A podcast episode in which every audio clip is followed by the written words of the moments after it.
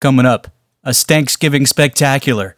Movies that we really shouldn't like, but we do anyway because the heart wants what the heart wants. Welcome to the Magnificently Huge Podcast with your hosts, Eric Reed, Brian Kruger, and Chris Ryerson. Three idiots who decided to slap an adverb together with an adjective to bring you one magnificently huge discussion each week about the movies and pop culture we kinda like, maybe even secretly love, before we ultimately crap all over them. We're not here to save the world, we're just here to make it weirder, one podcast at a time. This is Magnificently Huge. Oh, hey, listener. Welcome to another rousing episode of the Magnificently Huge podcast. This is our Thanksgiving Spectacular, which is to say that we're going to dive into some movies that, by all accounts, we should just hate. We should spit on them. We should hate them with every fiber of our being. And yet, something in them just makes us love them all the more. It's uh, kind of an odd thing. But that's our raison d'etre here at the show. We bag on things that we otherwise love. And we appreciate you stopping by and hanging with us while we do it. If you don't want to sit through our, what we call the fresh shit, that's our extemporaneous segment about new stuff we're into, uh, just fast forward. We hit some high notes, some current releases, but also Disney Plus. You're going to want to hear what we say about that. I guarantee it, because none of it's good. But, you know, that's our thing. So stick around for Thanksgiving, and we hope you enjoy. If you do, send us an email. Please get in touch with us. Magnificentlyhuge at gmail.com. You can send us your comments, your feedback, your suggestions, whatever. We'll take it. You can also head over to our Twitter feed at MagHuge. We're on Facebook, Magnificently Huge Podcast. We're on Instagram. If you hit any of those, why don't you just uh, like the page, share along with your friends, uh, like everything you see, and uh, you know, send us some comments. We love that. Or you know, go over to your podcast purveyor of choice, SoundCloud, iTunes, Stitcher, whatever. And we do ask that you, uh, you know, while you're there, give us five stars, give us a review, positive, hopefully, but we'll take what we can get, honestly. Yeah. And then lastly, head on over to our website, maghuge.com, M A G H U G E. We got links and shows and stuff. You know, it's a website, whatever. It's one of them newfangled things, and kids are really into it. So, yeah, without further ado, uh, we hope you enjoy our talk about movies that we should hate, but we really don't. It's Thanksgiving. We're gonna we're gonna stumble back in because our schedule's out of whack again. So Again. I feel like I haven't Hey. talked to you guys in like you know weeks. Well, you kind of like haven't. a week and a half. Yeah. Yeah, By yeah. the way, this is the Magnificently Huge podcast, and uh, my name is Brian. My Hi, name is Brian. Eric. Hi Eric, uh, my name is Chris. Hi, Chris. Hello, there, welcome we to the show. introduced the show. We introduced the shit out of it. Is what Bored we yet? did. Mm. yes. Can we move Wow. on with it? Click again. This is the weeding out portion of the program. Thanks for sticking around. Now we can The get to part the that stuff. we should edit out and never do. yeah, that's true. All right. How's everybody been? Super. I'm great. in my new little home office, and it's a little echoey. And uh, yeah, this is a first, so it may or may are you- not sound like awful. Are you gonna put up like egg crate stuff on the walls and do like a a studio? That'd be a good idea, wouldn't it? Maybe. I literally record my bit in a walk-in closet, which is a super dead room, Oh, that's cool. but also I'm surrounded by clothes. It's Yeah. true. Do they smell good? Do they smell like Um, game? yes, because they're clean. nice? Yeah. Well, you wouldn't want to be rolling around in dirty clothes. That'd be yeah. Okay. Well, that'd be par for the course if I remember 1988. yeah. Yeah, Sau- I've I've matured since then. It turns Really? out. sauce for Yeah, a the little. Dick. Well, good stuff. Uh, well, I don't know about you, but I've had enough of the pleasantries, haven't you? Yes, Yes. let's get on with some fresh shit. This shit is fresh. Oh shit, that is fresh. This stuff is really fresh. There we go. Yeah. Yay. I don't mind walking through that door every week. I just barge, barge, barge. Yeah, it's good times. Good times. Yeah. Uh, well, we've had a lot of, of time on this hiatus. Uh, so I have a bunch of stuff. I assume Brian has a bunch of stuff. I have Uh, some stuff. I have some and, stuff. and Eric's even got some stuff. It's gonna be a long show, everybody. Strap in. Who's going first? yeah, but word the wise to the the general casual listener, if you don't want to listen to this, it's usually around 20, 30 minutes and the real show starts. Yeah, Yeah, we're talking about show notes. crap that's Yeah. current, like as of now, which is a yeah. couple of years ago for you. I, Yeah, this- I actually go to the trouble of like typing in the timestamps in the show notes. Yeah, you I don't know that anybody ever looks, but they're there. If you don't like it, skip. yeah, it's the you know this is behind the curtains kind of stuff. Thank you. Uh, who wants to go first? I mean, Don't I everybody go- jump at it once. I got I got a bunch of stuff. let's uh let's start with Brian. What do you say? And then we'll see if there's any overlap. All right. Sure, Okay. probably won't be. Not Okay. this time. Okay. Okay, so got got a few things. Um, I went for the first time since I think the 1990s to the Valley Art Theater in downtown Tempe, Arizona, where that's it's just a single screen theater. It's still in business. There's no reason for it to be in business other than Dan Harkins wills it to be so. Does it still smell like pee? No, they've you know they've cleaned it. They clean up that Um, stench pretty They've good. remodeled it, you know, a little bit, so it's got new seats and stuff. But it's Oh. still the Valley Art, God, a very Art Deco look to it. that's the theater that I went and saw Swingers at, and Eric was there with me, and uh, another friend of mine who had never met Eric before. And there's the scene with Jon Favreau making a total ass of himself in front of a woman, and Eric is making all kinds of moans and groans, and my other friend is like, "Who the fuck is this guy?" I thought I thought you were gonna say that's where we peed in the corner, and that's why it smells like. Well, pee. that's where this story was leading, but you Okay. ruined it. So yeah, well, thank that's you. what I'm here for. I'm here to ruin things. What did you see at the Valley? I Art? saw a movie called Greener Grass. Oh, I sent you a link to the trailer to this thing. Yes. Um, what the hell is this? Uh, this is a couple of women, I guess, who were from the Upright Citizens Brigade. Um, they got a chance to turn a short film of theirs into a full-length movie, and Always it's a bad idea. yeah, it it it's very much it's it. Okay, think of Kids in the Hall brain candy and why that wasn't as good as Kids in the Hall. Right? 'Cause Although it's was still very sort of good. A bunch of little ideas strung together, kind of in a movie format. I like brain candy. I'll fight. you Hampered on by structure. Yeah, this this movie uh, is kind of like that in that it's it's clearly a bunch of like ideas they had for funny bits, um, and they all just take place in this bizarre alternate reality where you know the whole world is is just a um, a satire of modern you know fake nicety. So everyone is just super fake nice to absurd lengths. And it's it's like Tim Burton's Edward Scissorhands Suburbia but even more so.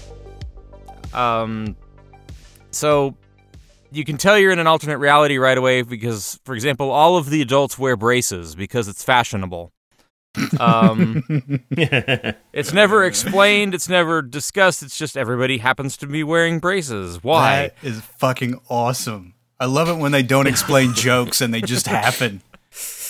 Well, then you. This movie has Chris written all I was- over it. I was watching This that is trailer. So fucking weird. Yeah, I was watching the trailer and I was just thinking to myself, "This is so delightfully weird." It is. I'm, I must Yeah. see this. Yeah.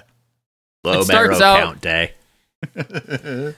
It starts out with this one woman just basically saying to the to her friend, "Hey, uh, you know, do you want my baby?" And just hands her the baby and gives it to her like a gift. You know, I'm kind of done with it.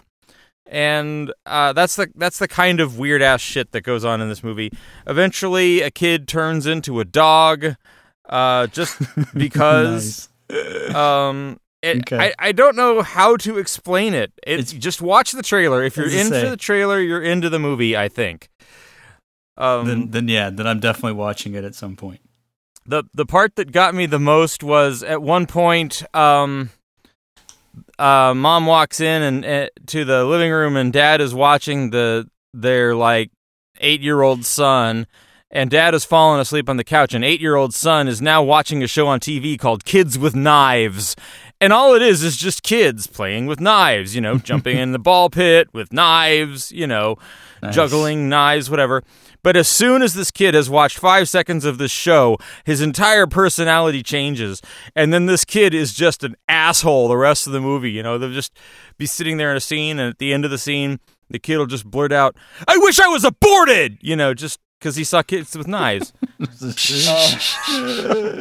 This sounds like uh like a Todd Solondz sort of jam, almost. it's it's got a real adult swimmy kind of Okay. kind of vibe going Good. on. Good, good. Uh, That's Um, always good. That's a winner. Yeah, so it's it's got to be coming to streaming something sometime soon, right? So check it out, Greener Grass. Ask for it today. That'll get me to buy Disney Plus. No, it won't. Oh, can we can we put a pin in that and talk about Disney Plus in just a little bit? We Oh, can. show. I wasn't Okay. gonna go there, but we'll go there. Okay, okay, good. All right. Um. So the next thing I've got, uh, I was in California. I was in San Diego this week, and went to Ocean Beach Theater Company, Tiny Theater Company's production of Heathers the Musical. Oh.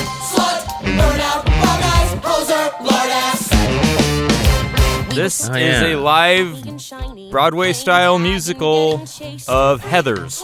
Oh, huh, yay. Um, I feel like if you go to something like that, you have to be deliberately ironic as you watch it.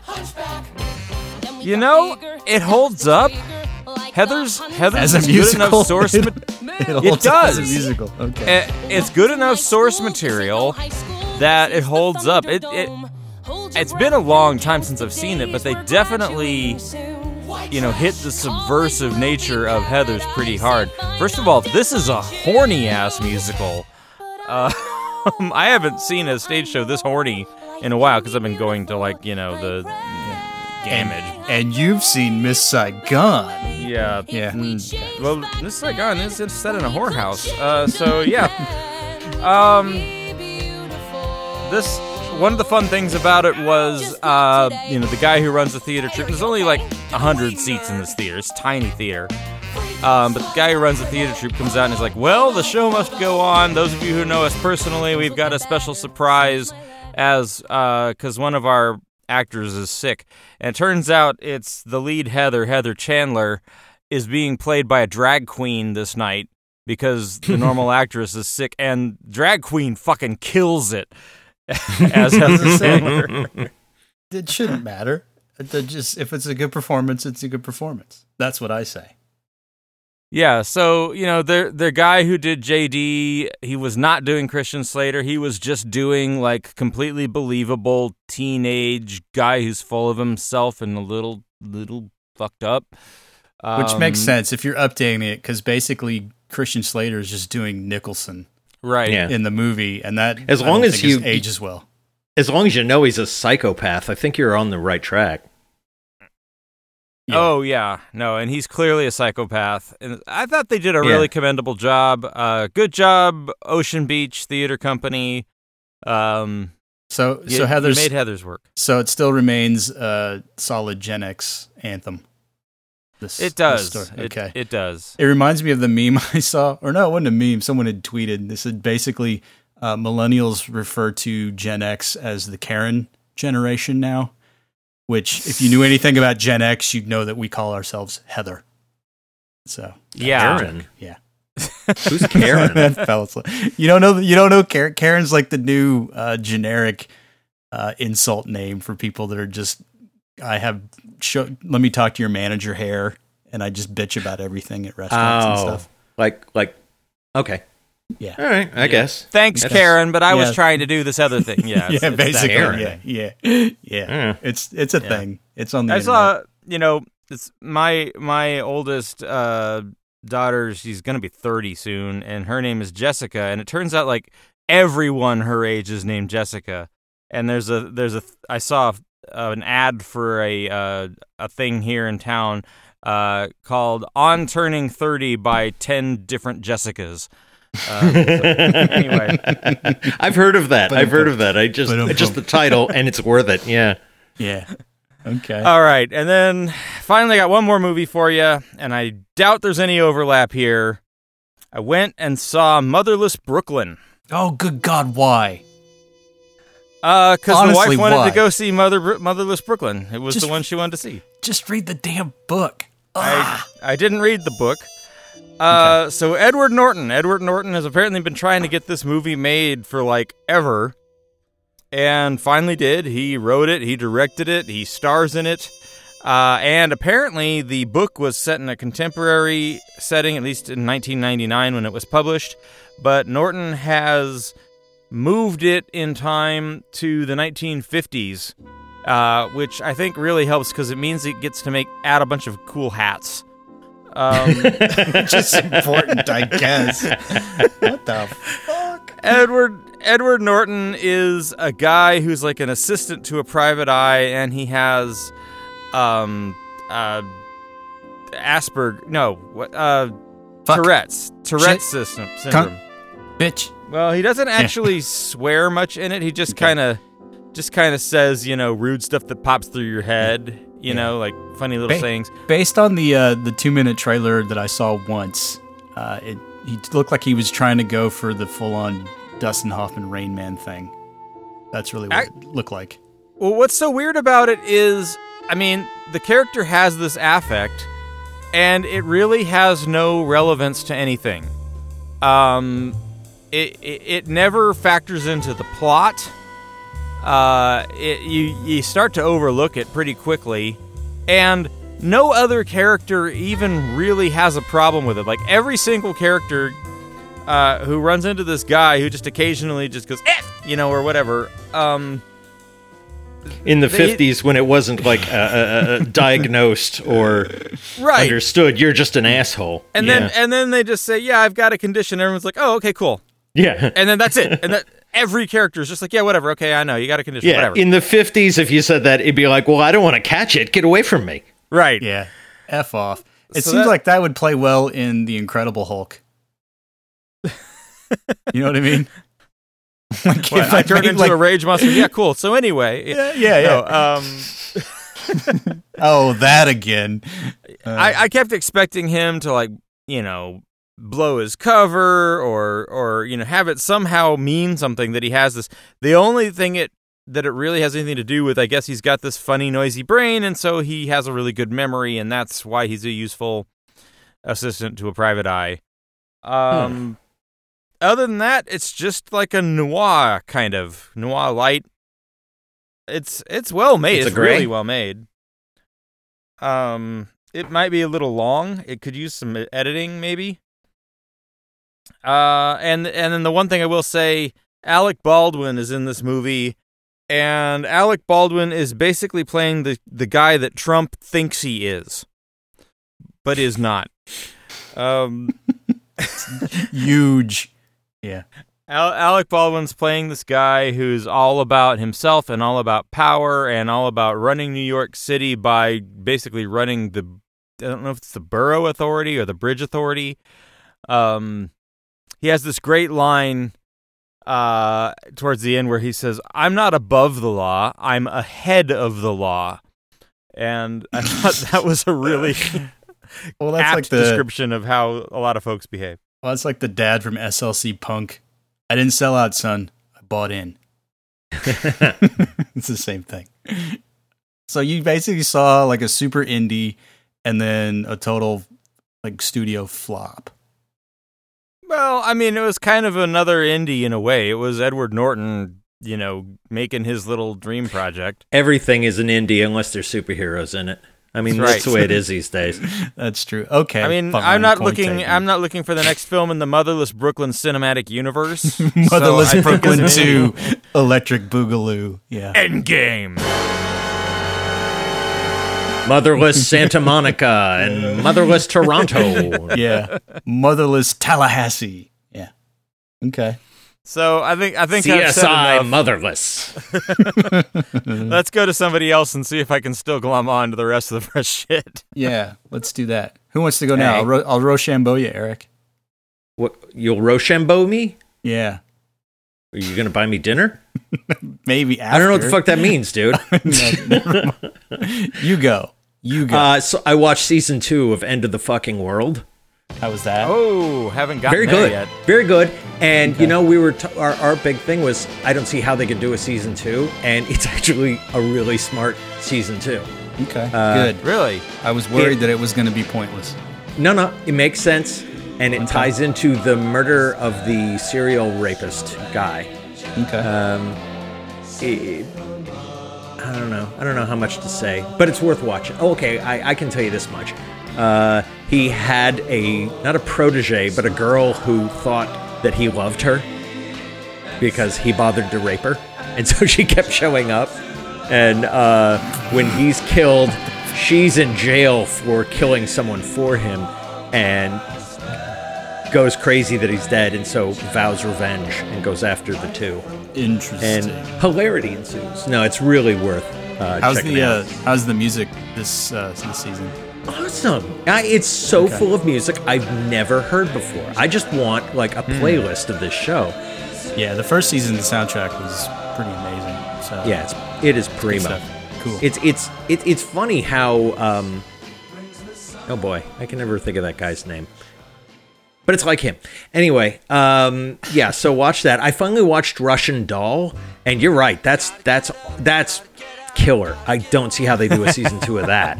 yeah. Oh, they'll totally do a season. They will. and Oh, yeah. it'll probably be just as awesome. But yeah, I got totally sucked in, and then mid season, they totally went left of center where I didn't think they were going to go. And I thought, that makes perfect sense now. Fuck you. How dare you? so, yeah. Yeah, my only guess is that none of this is going on. She has been in a coma this entire time, and her head keeps doing this to her. It's an interesting theory. Yeah. Uh, oh yeah, and and well, I mean, I was going to see Doctor Sleep today, but I didn't. Does that count? Yeah. Uh, we were sure. yeah. Sure. We were in For you, town. that we were like, always "Ah, let's go see a movie. And they're like, oh, okay. And then we came home and we didn't. So I can tell you I wasn't disappointed by it, but I also didn't get what I thought I would get out of it. Yeah. 'Cause I'm I didn't see it. to see a movie. Yeah. well, that's Yeah. another that's another Warner Brothers movie. Speaking of Motherless Brooklyn, Doctor Sleep uh, just fell flat. Nobody went and saw it after all of the solid reviews, and Mm-hmm. I question the judgment of releasing a horror film a week after Halloween and expecting people to get all oogie spooky.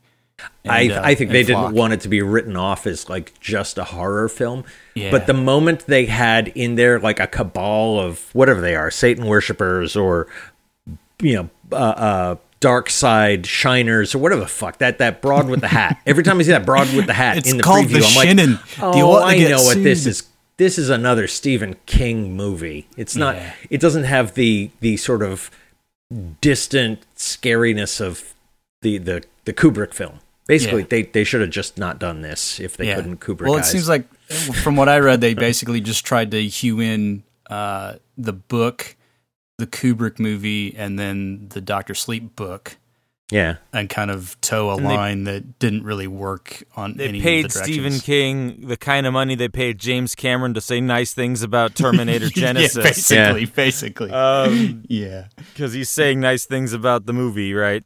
Oh Dr. man, Slade. did you read about how bad that that Dark Terminator Dark Fate bombed? Yeah. Well, Yeah, that was going to happen. died hard. I did no no no. It, I didn't know it was going to die that hard. Like to the point they're saying, okay, we're done. We're not going to make any more of these because nobody appreciate that. cares. Thank the fucking God. I mean, Yeah, it's like we get it. You It's go back in time and it doesn't work, and okay, you know, Terminator Dark Fate is actually of of the Terminator sequels uh, one of the best ones. So it, it doesn't necessarily deserve the kind of death it got, but Genisys deserves to have killed the franchise. Like Genisys was Yeah. the fucking Yeah. worst. yeah.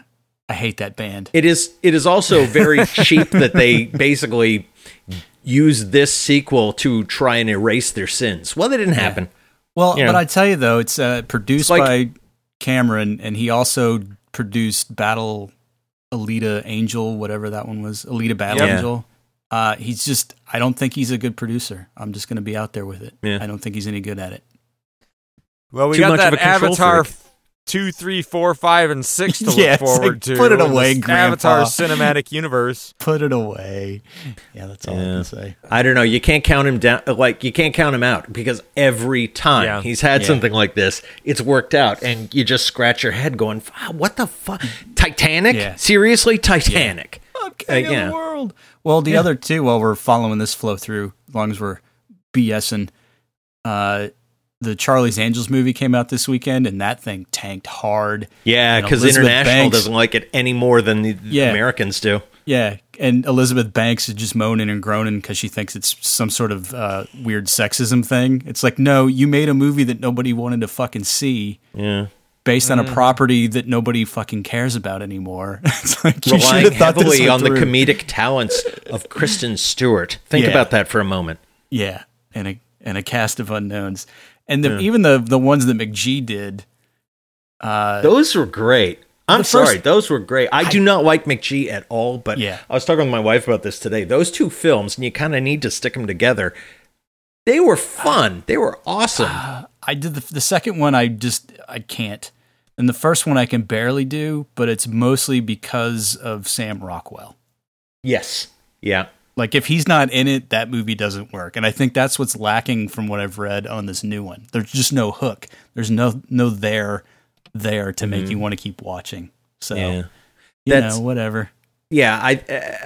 Uh, I, I. It sounded like Elizabeth Banks really got into the world building of the sort of the the various angels around the globe, and it's like, yeah, we don't care. It's not it's that sort big of a like uh, the same thing she did with the Pitch Perfect franchise. yeah. Really turn Yeah. that one around. Yeah, fuck that. I. I mean. okay. Yeah, and and the other thing is those Charlie's Angels movies were near enough to the source material that people already remembered and hated the original Charlie's Angels. So when they true. did the the new movie, it was enough of a spoof that you could laugh. Yeah. This is like it, it doesn't refer to anything. It's it kind of it acts like it's I don't know actually plausible or Yeah. not dumb. I I'm don't know. fascinated. We we've now turned this segment into at least five minutes about stuff we have not seen. well, what the fuck? Come on, man. hey, happy Thanksgiving, whatever. Yeah. Uh, well, uh, okay. Here's some stuff then. Uh, I actually have I've seen a movie in the theater two weekends in a row, which is a rarity for me these days. Who are you? What have you done with Chris? yeah, I well, I used to go to movies all the fucking time, like all the time, and now I don't because it's just a pain in the Was it a re-release of something with Telly Savalas? Oh, good lord! I I wish, but no. d- like with Veterans Day being recently, Dirty Dozen has been playing nonstop on cable. And Of that's, course, that's yeah. one of my top five. I'll stop and watch it whenever it's on. so Telly Savalas playing Maggot, yeah. So I've I've seen some. uh, but no, I uh I went and saw Midway because I could not not see it. All right, tell Uh, us about Midway because Uh, it's I mean Roland Emmerich, right? it's yeah, it's Roland Emmerich finally getting to do uh like a true life disaster porn epic. Uh it it ironically is his most subdued movie ever. And I think it's because he has to hew to the historical record. I heard it's because he had Uh, to hew to a budget because ID four two flopped, and so they didn't give him a bunch of money for this one. Well, this thing costs That's like their fault. They should have Yeah. known that wasn't going to do well. Well, Yeah. yeah. Well, and yeah, and then once Will Smith backed out, everything kind of fell. But Midway, it's I mean, Which is it's- amazing because think about what what Will Smith has been saying yes to, exactly. and Yeah. like Gemini, man. Come yeah, and Spies in Disguise and Aladdin. Like, dude, Yeah. dude has to have like you Lost know gotten in mind. trouble with the mob or something. yeah. Um. Well, I- Anyway, but Well, Midway, it's um, Midway. if you like if you like World War II movies, it's actually very good. It's a paper thin plot because you already know the story, and it's uh, you know standard biopic kind of stuff. I mean, they they basically condense six months of the war into just over two hours. So you just basically get all the the large brushstrokes of history, uh, like starting with Pearl Harbor, and then going into all of the naval maneuvering in the Pacific to kind of counteract the Japanese fleet, and then you get Doolittle's raid uh, as sort of a counterpoint, and then they they break the code, and then they set up the midway battle, and then a bunch of ships get blown up. Uh, I mean, it's pretty much you've seen the story before, but it's so slick because they threw everything they had at all of the plane battles, and they're just they're crazy. They're insane. It's like in in the '76 version of Midway with Peter Fonda and Heston and all those guys. A lot of rear projection. Yeah, a lot of rear projection with the same cockpit set. Yeah. Well, and all the all the fight footage they basically recycled from stuff like Tora Tora Tora and other movies that had done it before because the mm. studio was cheap. And so all of that just looks just ridiculous. But this one, it's like it's a full fledged like I wish airplanes we could somehow. Sh- yeah, it's a podcast, so of course no visuals, but you got to go find Charlton Heston crashing his plane in that movie because it's just him in this cockpit set with this bad rear projection, and they're showing file footage of a plane crashing into an aircraft carrier, but. Yeah. His acting is basically going, I'm pulling back on the stick, I'm Charlton Heston, and then crashing. yeah, it's ridiculous. So as as World War II uh, epics go, this one it's pretty good, even Is though it- the story's paper thin and you don't Is it go better than actors. Pearl Harbor? Well, that's the other thing is I was just watching it going, man, I would love to see Pearl Harbor and Midway sort of mushed into one super cut so you could get the lead up to Pearl Harbor and then you kind of get the Doolittle raid as sort of the bridge and then you get the rest to go to Midway. I think that would be like the most epic six hour movie ever. I think uh, you know what would be great is if somebody took Pearl Harbor and said, you know, none of this stuff happened anyway, so we've added Jedi's, and then Jedi's are like jumping through the battles, chopping stuff. well, I will tell you that uh, the cast is weird. Uh, like Woody Harrelson playing Chester Nimitz. Uh, it's sort of just whatever. But you get uh, one of the the Jonas brothers, Nick, I think it is Nick Jonas, uh, playing one of the sailors. Yeah, he's playing like a, a New York sailor because you always have to have a fucking New York sailor in one of these goddamn movies.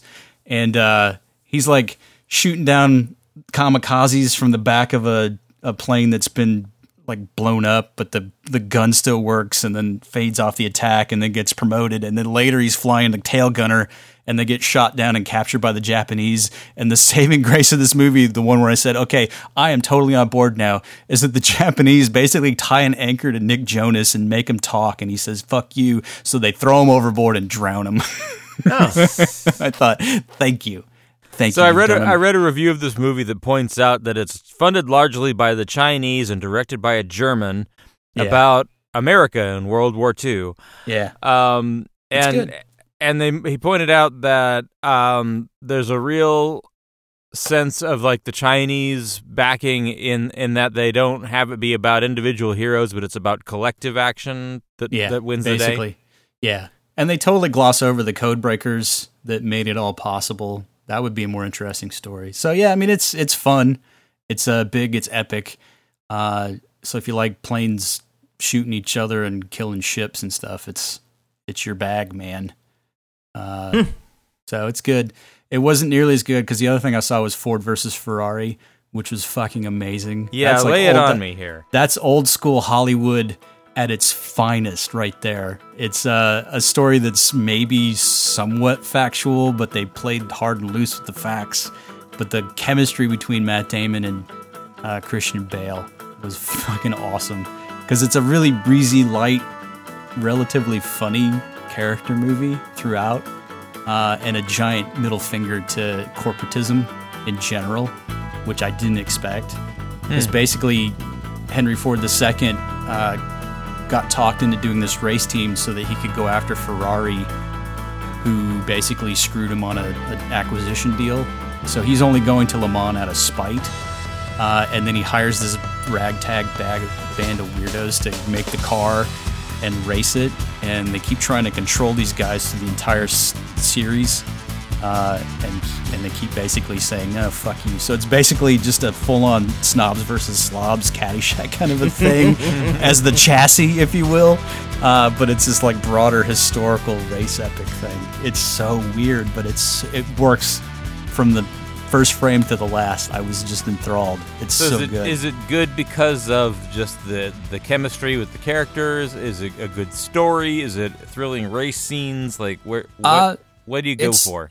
It's like a full package deal, but without the characters, you, you got nothing. And Christian Bale just is funny as hell in this thing because he's just he's Ken Miles, this crazy race car driver who just really DGAF through the entire thing. I mean, he's just like, yeah, whatever, uh, and then winds up, you know, winning all these records at Le Mans.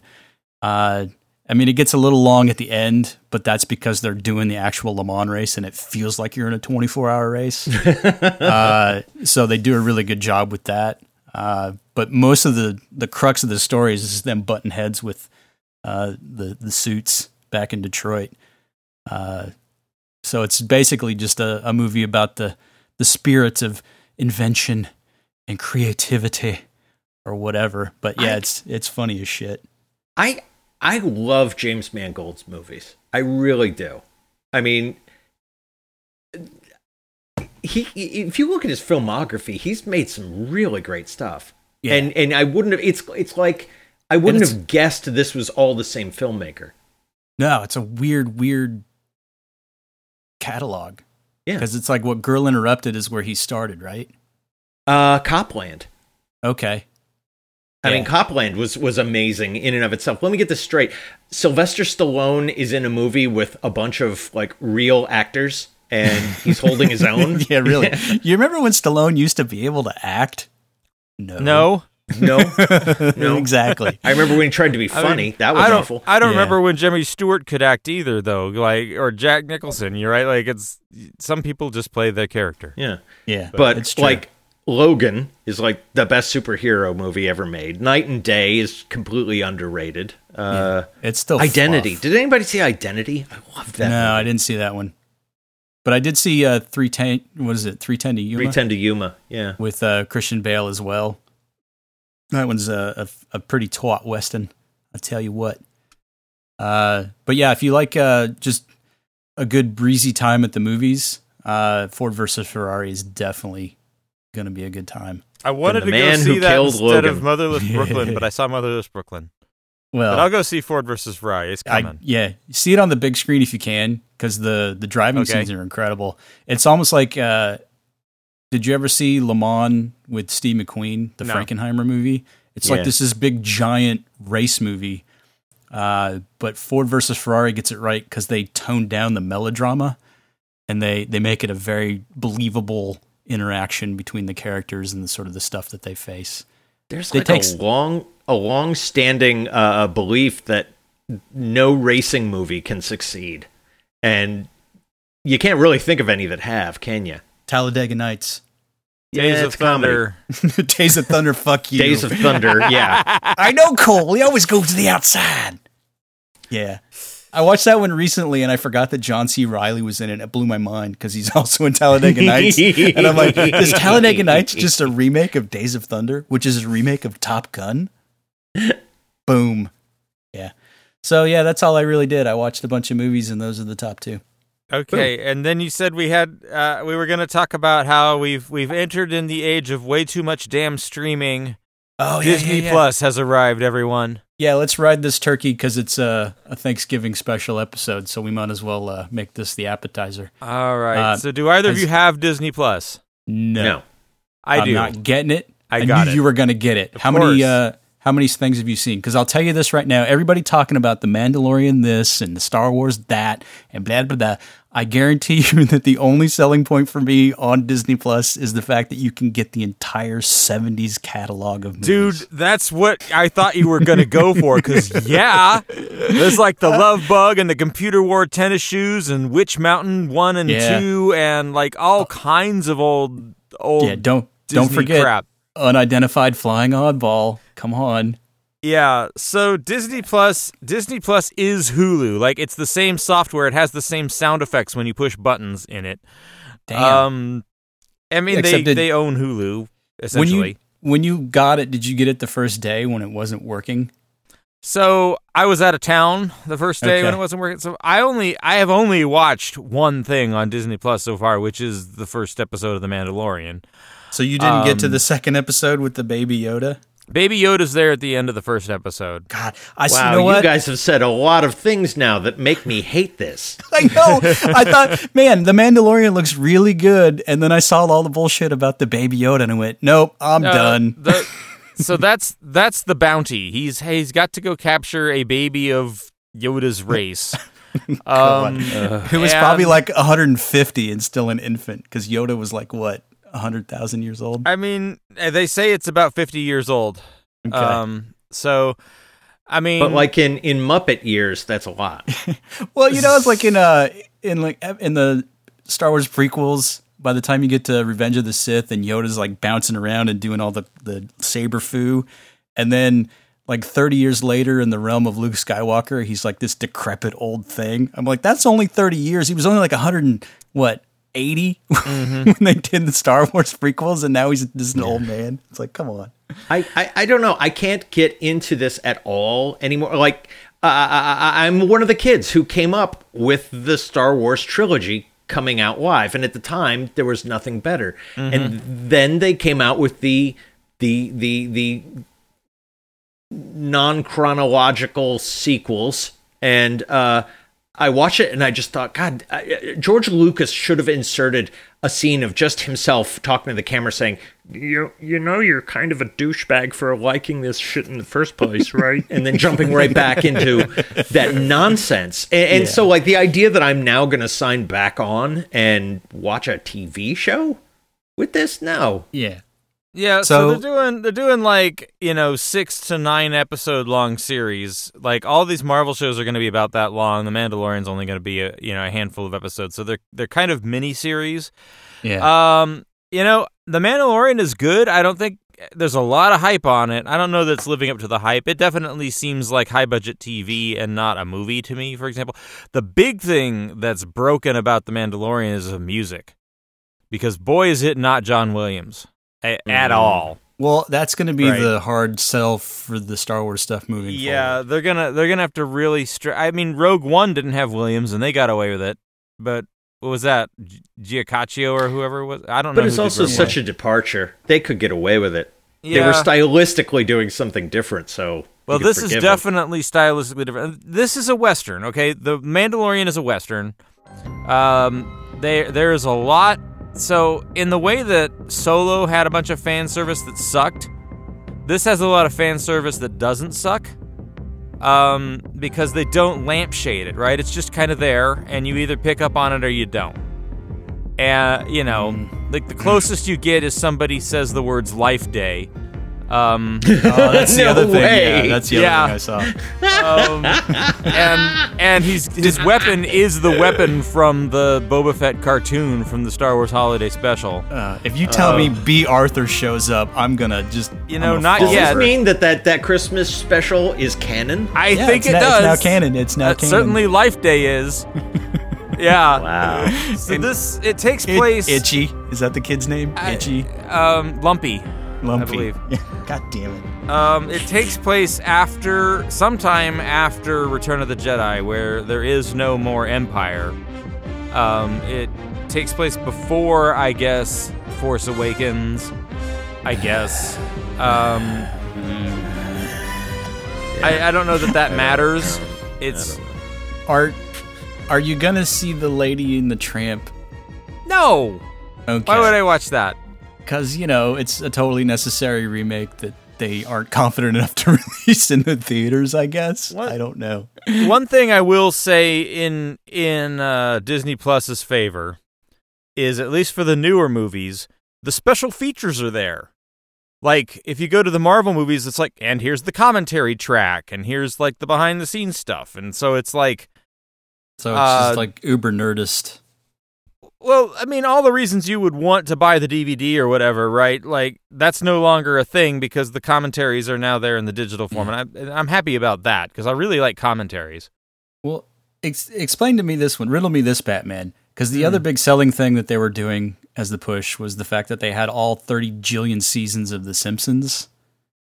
Yeah, so okay. basically, it's but it's The Simpsons is still showing on regular cable. So I couldn't figure out why that's a big selling point. I I don't know. I, I I stopped watching The Simpsons a long ass time ago. Yeah, so as. CBS Online whatever. also has all of the Star Treks, and yet almost all of the Star Treks are on Netflix too. It I doesn't- yeah, I, it I, doesn't I don't think sense it's the exclusivity. It's just that they're all together under one roof. Look, it's there. Okay. Disney Plus is for people who have kids, right? It's this is like Yeah. the thing to put on the tablet to shut your kid up, right? So uh, that's I bought a subscription for my daughters who have kids. So it's like here, just share the password and shove this in front of my granddaughter, so I don't have to do things. with Here's how I raised you. um, now shut up. well, I tell you, the, the at some point I will probably pay for it just so I could watch all of the '70s live action things, uh, just to do it. They'll give you a free code any day now. I, I, I Well, yeah, I'll get I don't I'll get like the seven day free So, trial, and I'll just binge nothing but '70s. Here's Disney. the dick move, okay? So, like, the day after my payment for Disney Plus clears, I get this email that says, Hey, Hulu subscriber, your shit's going up by $10 a month. wah wah. I'm like, Really? Hey, I never got that one. I never Fuck. got that. Fuck you, Disney. Well, I have the I have the commercial free. I like have the highest tier on Hulu. Oh, okay. And Yeah, they I'm a say cheap it's commercial free, but it it's not. No, yeah. Um, like That's I love it. Like why. That's yeah, they, never a selling point you can yeah, trust. They give you the option to watch the the five minute commercial, so you don't have to get ten minutes of commercial. Yeah. No, I don't even have that. It's it just Okay. there's literally shows where the commercials aren't skippable. Basically, if you're watching live TV, the commercials are there, or, and like they're there for the next 24 hours. And I don't know, on some channels you always have to sit through some amount of commercials. It's garbage because I'm paying for no commercials. Damn it. Yeah. Screw you, Disney Plus. But so yeah, they they cranked up their pricing hard on Hulu. I'm not sure uh, that's going to work out so good for them. I'm probably going to downgrade my Hulu now. But yeah, I don't know. What did you want to talk about about Disney Plus? You you brought it up. Uh, I think we've covered it. Honestly, I just wanted to get somebody's opinion who who possibly had it, Well- and I knew Eric wouldn't be that man. Here here's the thing, right? It's there's too much Thank damn you. stuff to watch. Yeah. Right? Nobody needs all of these streams. Netflix and Hulu and Disney Plus, and there's like the CBS All Access, and there's going to be a new HBO Max, which John Oliver describes as it's not HBO, it's TV. Uh, Yeah. But I, I mean, it's- it- there's no well, I- way. It seems like they have to start collapsing in on themselves. Like, Well, that's the thing is stuff. is the other trend that I've been reading about too is with all the streaming services coming on, uh, you're going to see online piracy start to shoot back up because not everybody's going to want to pay for these services, but they're Sure. going to want to see the content. I think so- though, I but but honestly, I think this is the realization of a dream because cable used to be, you know, two hundred channels of shit you'll never watch, but you're paying for it anyway, and that's how E continued to exist.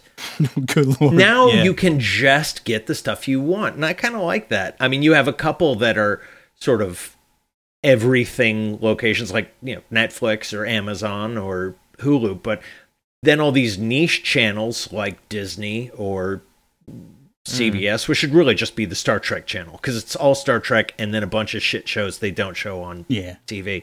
bunch of Uh, bullpup. Yeah, the the HBO stuff. It's like yeah, just get the stuff you want, and everything else can burn. A la carte is the future, I still say. I Um, don't see there ever being a Kardashian streaming service because absolutely no one chooses to watch that over something else. you watch that because it's two in the morning and you're drunk, I guess. And I don't know. had- I've never yeah, seen you've had, it. you've had too much crank. Yeah, Yeah. that's basically it. Okay. Well, uh, I'll I'll take a pass on the Disney Plus for now. Yeah, it it's seems not- a little. It's not Seems quite ready harsh. for you. I think once they've got more of the content in place, that's when you want to like take the dive and watch all your Don Knotts movies and Fred MacMurray's and whatever. Hell yeah. Uh, I'll write my dissertation one day. Fuck. Flubber. Hmm. It's called Flubber. Oh God. Uh, do we want to we want to try a real show now? I mean, we're 45 minutes in. We might as well start the show. oh fuck, fuck it. Fuck it, it's a holiday special. Uh, so thanks. That's the fresh shit. Uh, so, so now that we've rambled on and on, we're like the drunk uncle in the corner at Thanksgiving, just ah, MAGA this and MAGA that and blah blah blah. Uh, the basic conceit for this, I don't know if I explain it well enough to you fellas, but it was just it's Thanksgiving, basically just picking a movie that you, against all of your better judgment, enjoy. Uh-huh. Uh, I thought that would be fun to, to talk I've about. got one. Like that. I've got what I think is exactly that description. Okay. It is. Uh, uh, well, let me give you the backstory on this. Um, so, in the late '60s, George Hamilton was Oh, trying to. Oh, I yeah, think I know it's gonna be. Yeah, he was trying to write uh, uh, uh, his own movie uh, to star himself. Uh, and the idea was about a, a cowboy who stops riding horses so that he can do stunts on a motorcycle. And to research his role, he starts talking to actual stuntmen. And the more he talks to them, the more he kept hearing about uh, this guy, Evel Knievel. And finally, he said, "You know what? Um, this this guy's way more interesting than what I'm doing. Uh, I'll make a movie about him." So he he writes, I think, a treatment and shows shops it around and gets somebody to let him make his movie. He hires a writer who writes something that he doesn't like, so he hires John Milius to write it. Now, John Milius is one definitely one of my favorite awful filmmakers. He he wrote and directed Red Dawn. Uh, He's and- right like for you. He's like right up there with Paul Schrader. yeah, yeah. Okay. The two of them are peers. The two of them. I, I read an article once about uh, John Milius taking uh, uh, uh, Schrader to buy a gun. There's a movie right there. Yeah, yeah. Paul Schrader is like looking at this pistol, and then he holds it up to check the aim, and he starts pacing somebody on the other side of the store with the gun. And John Milius is like, I realized at that moment, you, you you just don't sell a gun to Paul Schrader. yeah. So, but but this guy is himself crazy. Um, and he, oh yeah, that's right. He wrote the original draft of Apocalypse Now.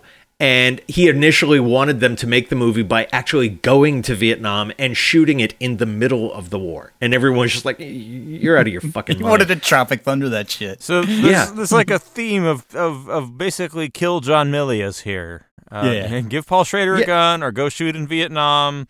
John Milius is out of his mind. die. John Yeah. John Milius is is also the um the the the template for Walter from uh, uh the Big Lebowski. Yeah, to He's- a T. To a T. Yeah, he's that nutty and he looks just like Walter. But he uh yeah, uh, and George Hamilton said I realized I'd basically hired a psychotic to to write this script, but he was like, "All right, yeah, go ahead, do it." Uh, John Milius writes this insanely hilarious, full of bravado, n- unaware of how funny it is movie about Evel Knievel. It's called Evel Knievel, and George Hamilton stars as him and says just some of the most outrageously hilarious dumb shit seriously in monologue as Evel. If it is impossible, it will be done. And that, ladies and gentlemen, is what I live by. The only thing that can get in my way is fear, and fear is not a word in my vocabulary. I have not and never will know what that word means. Now, there's no trick to jumping a motorcycle over 19 cars and a couple of trucks. You just uh, hit the ramp at 80 or better, you sail up in the air, you take those bars in your hands, and you will that bike across, and you land smooth and pretty because that's what you said you'd do. I have never seen this. Yeah. Oh God, it's such a treasure. George And they- Harrison as Evel uh, Hamilton. Hamilton. George Hamilton. So- that would have been something. George Yeah. Hamilton as Evel Knievel. Yeah. Yeah. How have I never heard of this? I've I don't know. I think I've It- seen bits of this on TV, but I've never actually seen the whole thing. I had it on DVD for years, and I would always pull it out when I was like, "You want you want you, you want to see something fucked up?" And and So, it's him just the it- opening monologue of of Evel Knievel addressing the camera, talking about it's a pleasure for us to risk our lives for you, kind of insanity. Oh, and and John Milius says of all the films he's made, and John Milius has a track record. John Milius says this is the one movie he's ever written that was you know full of all this insanity and bravado where they didn't change anything. They shot his exact script. That alone should make it something you want to see. You're really selling this because when you said George Hamilton at the first, I thought you were going to bring up Zorro the Gay Blade. And at first I was disappointed, but now I'm actually happy that Yeah. you brought up Evel Knievel because that's a deep cut. George, Yeah. George Hamilton, I would never have expected that man to allow himself to wear a motorcycle helmet, given how much he clearly loves his hair. Well, does the whole thing like build up to the, the jump over the canyon? Uh, not the canyon, no. It's Okay. this is way before this. This is like 71, Okay. 72. Uh, it builds up to him jumping the um like the parking lot in in Caesars or something. You know, it's like like Jumping he did a shark? Does he jump a shark? he might as well have. Damn. Yeah, it was like a, a, a one of his more meaningful, famous jumps.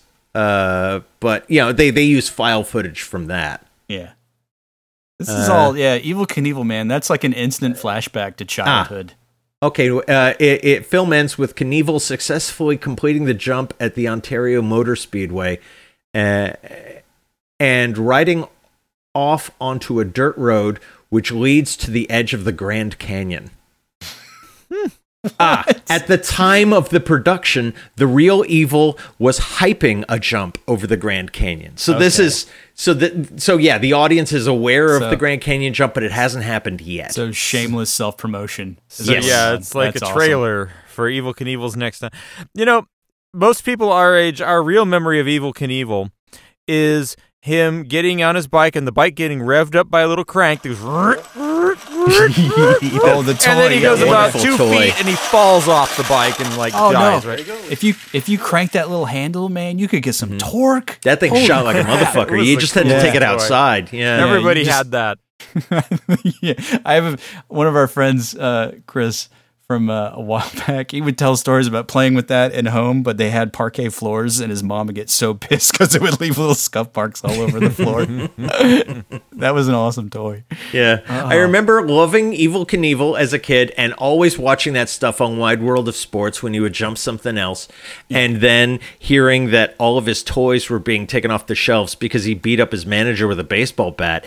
And at the time, as a kid, I said to my dad, but he's he can still jump over stuff. Who cares? You know, like I had like this total moral disconnect. It's like, so what? So, what is it about this movie that makes you uh, like it against all of your best judgment, though? because it's so bad. It's like it's it's got a sort of Plan Nine kind of. Are you shitting me? You know, like like I don't know. You you you just have to to hear how Okay. awesome George Hamilton slash Evel Knievel thinks he is. So it's just an and it's experiential really sort hard of to sort of figure out where the line is. You know, which one of them thinks they're the awesome one, and he looks like Stamos in this in this period. That doesn't Okay. help. See, when, Okay. when, you, when you say Evel Knievel in the seventies, I think Steve McQueen, not not George Hamilton. The McQueen man had too much Maybe class if you were making like a less sympathetic one, you know, because Steve McQueen wouldn't have sold out and said, "Yep, Yeah. he's awesome." So I'm I'm helping to make an ad for him. well, and also, might I add, in '71, McQueen was actually making Le Mans, so he's got Oh, his yeah. own bag of things. So yeah, So but good lord, So, Chris, help me out. Remind me, you say it's Thanksgiving. So, how did we get from Thanksgiving to Thanksgiving to this topic? Because I, I, I admit I Uh, didn't quite follow that thread. uh, well, it's just because we're putting the show out near Thanksgiving, uh, and you got to give thanks for things. And so I thought it would be funny to give thanks for stuff that we really shouldn't. Oh, okay. So, so thanks, thanks Eric. Th- thanks Yeah, for thanks. Evel Knievel. Thanks. Ha- happy Thanksgiving. yeah. It's basically the whole motif of this. It's sort of like when you're eating Thanksgiving dinner with the family and you don't want to be there and you start picking at the plate and you find that you're eating the like the Fantasia salad and realizing that at some point you- salad. okay, You're like, what so the it's hell is this? ambrosia salad, but I've had it called on accident. Yeah. Somebody called it Anastasia salad, and now it's Yeah. Fantasia salad. you know, it's the a different name but the same bullshit. But you know, I you never start get eating that it. one wrong just because of Edward Scissorhands. I brought my famous ambrosia. But it's like, yeah, you you bite into it and you're like, this is not bad. It's jello-y. And then you're like, is that coconut? Is that an orange slice? It's like, what the hell Fantasia is salad. this? Fantasia salad. Like the more you eat, the more there is of it. Like because the brooms keep bringing it into buckets and dumping it on the Thanksgiving Yeah. table. It's- it's basically the- Dun, dun, dun, dun, eat the marshmallows and the fruit. It's it's it's the tri- it's the triple food of Thanksgiving. Who wants to eat from the fire hose? so yeah, that's the basic concept. Is just uh, it's stuff you should know better, but you still just do anyway. You know, Thanksgiving. Okay, so what what have you got, Chris? Uh, I don't know if I can top. Well, maybe I can top Evel Knievel because I tell you what. Uh, as much as I should never, ever, ever like the movie Tango and Cash, uh, I enjoy the do. f- I enjoy the fuck out of that movie. Let's do it. And I'll tell you why. Because not only is it because you've got uh, a Stallone and Kurt Russell in a buddy cop action thing. Uh, if you watch it, it plays like the most pinpoint, razor sharp parody of every action trope from the 80s. And I can't to this day tell if they're doing it on purpose or if it's just a total accident and it worked. You know what I mean? Yeah. It just They're not. boggles my mind. It boggles my mind. They're not. I've, I, I, I, I, I can tell you. Okay, do you remember? Uh, there's a movie, a really good movie called Runaway Train with. Uh, uh, Yes. Yeah. Okay. With so Jon th- Voight and Eric Roberts. Yeah, thank you. Yeah, uh, the, a Russian filmmaker made that. It was his Yeah. first, you know, English language movie, and he, you know, it's brilliant. This guy's brilliant. Well, he gets hired to make this Tango and Cash nonsense, and is so just, I guess, you know, run roughshod over by Stallone that uh, he just, oh fuck it, do whatever you want. I don't Yeah. care. I think his name is still on it, but Yeah, it's Andrei not his thing. But no, they brought in other directors uh, to to like help finish it. Uh, and one of them was the guy that did Purple Rain. Uh, is on the title. And then I think at one point Barry Sonnenfeld was the first director of photography, and Stallone had him fired. Yeah, that's like- right. That's right. There's just so much weird shit in this. But basically, it's just okay. Ray Tango, played by Stallone, who's the straight laced, button up, uh, uptown cop, and you got Kurt Russell as the white, the blue collar dirtbag undercover cop with the good, uh, like Mel Gibson lethal weapon hair, and he and he's Gabe Cash. And Russell's walking around this movie for the most part with like this giant hand cannon, and then on top of the hand cannon, he's got this giant laser scope thing, and it looks like a space gun. And it's like, what in the hell is going on? It's got like laser pointing and shit. And then Jack Palance is the bad guy who runs this like crime syndicate. And he basically, instead of having them killed to get him out of the way for like ruining all of these gun deals and drug deals and whatever, he concocts to have them framed and arrested and sent to prison. Oh, is he the one who modeled Tango and Cash? Cash Tango and Cash. If it isn't tango, it's cash. Tango and cash, cash and tango. These two cops are driving me crazy. Yeah, and he's like playing with mice as the metaphor for the, his henchmen, and he's like got him in this like like plastic maze thing, and it's like this doesn't make any goddamn sense, you weirdo. It's like what the fuck are you doing? And then so yeah, they put him in prison, and then they basically uh, have them dropped into the laundry room in the middle of the night because the prison's corrupt, and then Palance like shows up with his cronies and all these prisoners, and basically tries to electrocute them uh, and then that doesn't work, and then there's like a big fight, and then they have to bust out of prison to clear their name, and la la la la. Like none of the pieces make any sense if you scrutinize them to any degree. But by the time you get to the end of the movie, you're like, "That's the most amazing '80s action movie I have ever seen in my entire life." Yeah. It doesn't are like a bunch of root films in the 80s that are action, you know, classics. You've got Yeah. What? Commando, Lethal Weapon, and Die Hard, and a couple of others. And Yeah. then you have every other film basically parroting bits. yeah, And what you're left with is Tango and Cash and Cobra. yeah.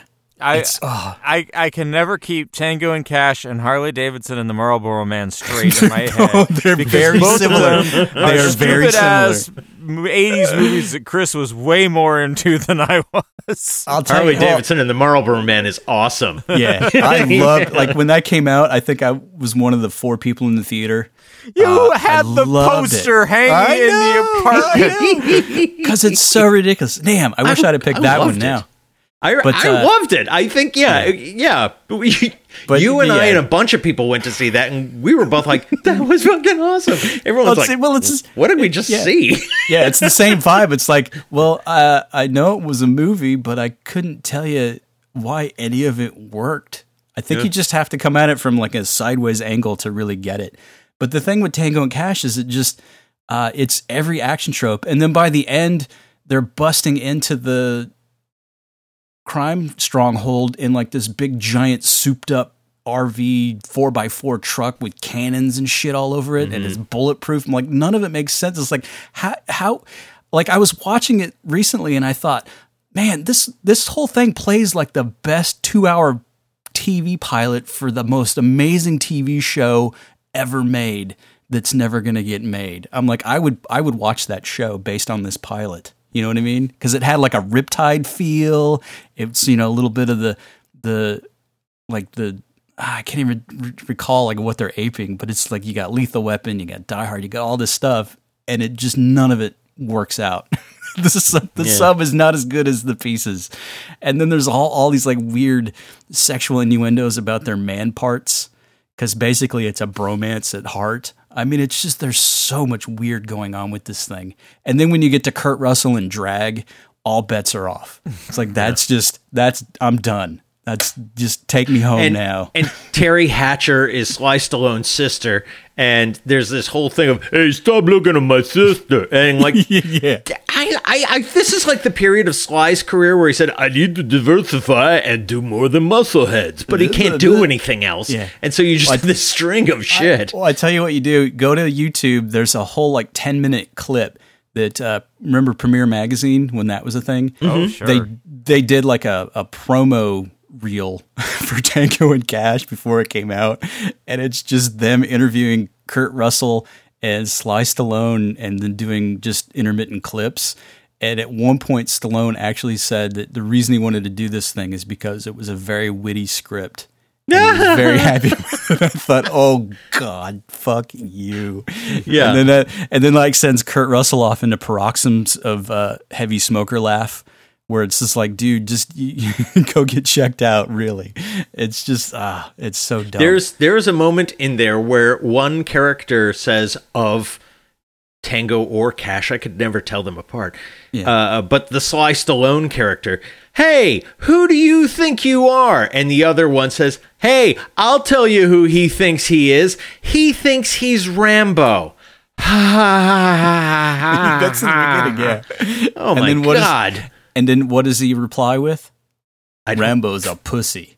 That's what he Does he? says. Yeah, Oh. that's in the movie. So Stallone basically says Rambo's a pussy. So when you watch it, you start thinking, what universe is this in? Because in this universe, Sylvester Stallone is an actor in a movie about Rambo, and this guy that Stallone is playing has seen the movie. It's just, yeah.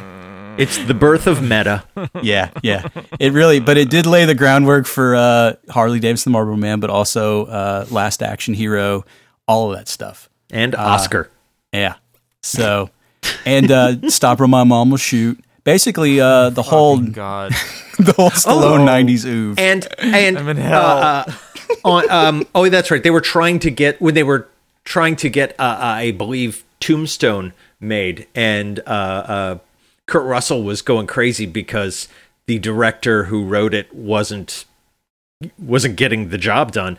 Uh, Sly Stallone said, "Well, hey, go hire this guy who made Rambo 2 because basically he's just he- he'll just sit back and let you do whatever the fuck you want." And that's how Yeah. Kurt Russell really directed Tombstone. Yeah. But You the- can thank the- Tango he got that put together because he was in a movie with Yeah. Sly. Yeah. Well, all I will f- Wow. I'll finish with this is that uh, originally uh, Patrick Swayze was supposed to play the Kurt Russell role, uh, and he dropped out to make Roadhouse the same year. So wrap your head around that one. Well, that is a superior film. Yeah, in many ways. So, Can you imagine those two though in a movie? Patrick Swayze and Sly Stallone. I'm more wooden. No, I'm more wooden. No, I'm more wooden. No, I'm more wooden. No, I'm more wooden. Yeah. So, uh, thanks. Yeah. Chris? Happy Thanksgiving. It's the gift that keeps on giving. So yeah, Tango and Cash. Thirty years later. Top that, Brian. I Top that. can't. I uh, I'm just going to talk you guys through my thought process, and I had a hard time with Thanksgiving because let's be honest. Every episode of this podcast, I'm doing this segment, right? Oh, you're I'm on me. You're on to me. to like all of these. I was trying to just popcorn repackage. movies, and yeah. I know I'm watching a bunch of stuff you hate, but I'm having a good time with it. Uh, yeah. So so I'm struggling. Like, okay, I could bring back GI Joe: The Rise of Cobra, but we've done that, right? Yeah. Like it's tough. It's tough. You know, and oh, I I thought you were gonna bring the dark backward, by the way, Chris. But uh, anyways, that whatever. I actually like that movie. I have no don't shame feel bad. over I the have dark no, backward. that was yeah. the point of of Thanksgiving. Was it was it was No, but it's things but it's that are movies- bad About that are objectively it's bad shame. that you It's like. you think- know this is awful. You know you shouldn't Oh. want to watch Yeah, it. there's that- You can't that in- stop. Yeah, there's that inkling in the back of your head as you're watching it, going, "I really should not enjoy this at all." But God damn it, Jeez. I do. All right, so I was gonna go on a whole bit about the Sega Saturn video game console fitting the, the criteria of this, but I'm gonna save that for another show. Let's. Okay. I'm I'm I'm gonna go back to one of one of the other things that keeps coming up on the show, but the, this particular movie, The World Is Not Enough. Oh, Um, yeah. Not the worst Bond movie, Not but it's pretty damn Bond movie. I like it anyway. I know. I know it's bad. Okay? I know it's stupid. I know that Denise Richards is fucking terrible. Right? Doctor Christmas, the fucking Yes, nuclear Christmas physicist. Jones. Come on. the the I'm here's the thing, right? I'm so rooting for Pierce Brosnan to be a good James Bond, right? I when they didn't cast him and they cast Timothy Dalton, I was like, hey, but they Yeah. should have got Remington Steele because he would be awesome. And then Yeah. GoldenEye is one of the best Bond movies, full stop. Yeah. And and and ever since then, I'm just like, I just want a good, another good Pierce Brosnan Bond, and this is as close as you get to that. So, so let me ask you: Is is I- World not enough? The reason you like it because of the 25 minute opening scene? I, you know, I don't even remember the 25. That's the one where he chases her on the boat and she Yeah. gets up on the hot air balloon and Yeah. no, okay. so first Yeah. of all, it has a it has a stomping theme by Garbage, right? Yeah. Great Bond theme. Uh, Sophie Marceau is just super easy on the eyes. Okay. Love her. Um, the She's the only reason that I'll watch Braveheart. Honestly. the um the the twist being because I mean who cares about spoilers, right? The twist being that our guy Begbie or whatever um isn't Robert Carlyle isn't really the bad guy. He's more the henchman, but you think he's But supposed they- to be the bad guy. But they play him like the bad guy. Yeah. But- yeah, but It's the real bad sucker. guy is the Bond girl. There's And- just yeah. so many things that this movie does well, but it's just hampered by how stupid Bond gets during the Brosnan years. Yeah. I It think definitely- again, it's a it's a Purvis and Wade thing. They they have to have written it, but Yeah. it's got a lot of great ideas in it. It unfortunately also has you know Robbie Coltrane and helicopters with saw blades that to trim trees. You no, know, wait, I it's- thought that was the world. I thought that was Tomorrow Never Dies. That's Tomorrow Never Dies. Yeah, Yeah. no, it's not. yeah, is it it? is. It is. Yeah. Those they all kind of blend together. Those two. The Tomorrow Never Dies and the World is Not Enough.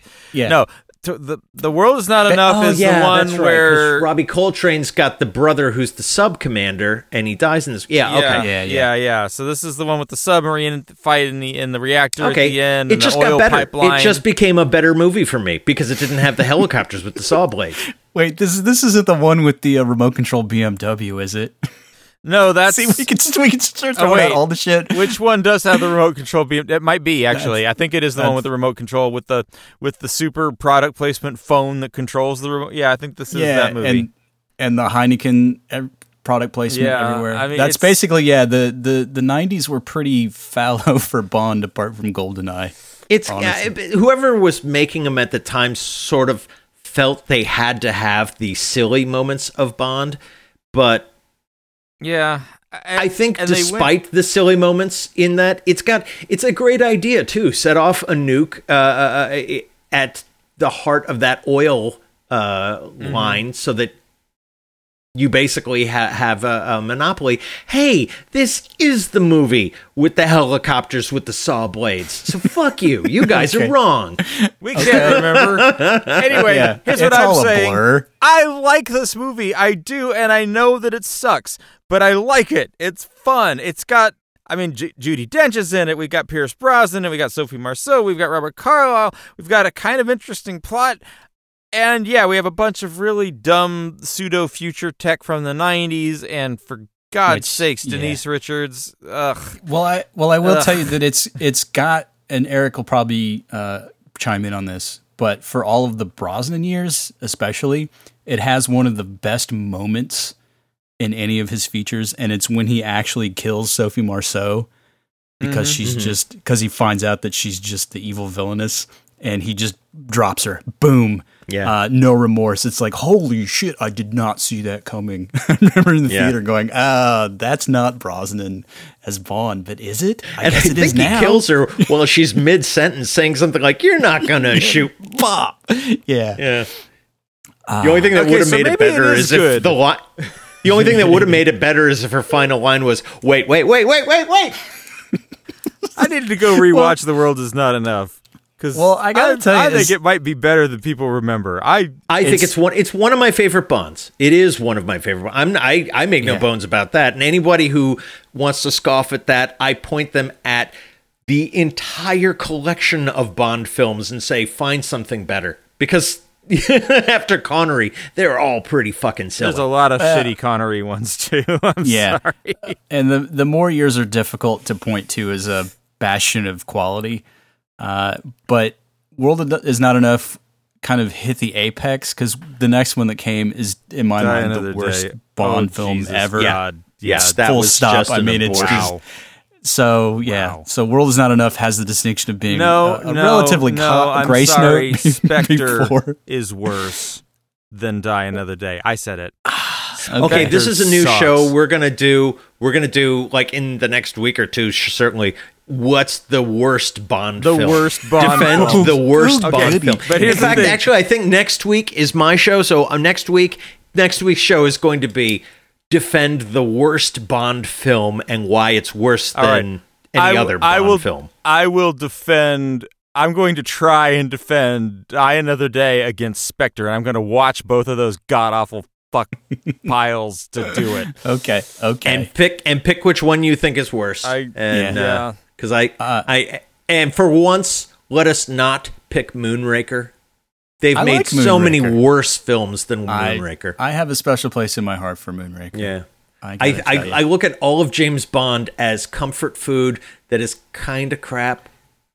which explains this entire theme to Yeah. a T. It's yeah, it's basically it's not good for me, and it's not fun going down sometimes. But damn it, I'm gonna keep eating it. It's kind of like this podcast, and if you want even more, you could go to our website.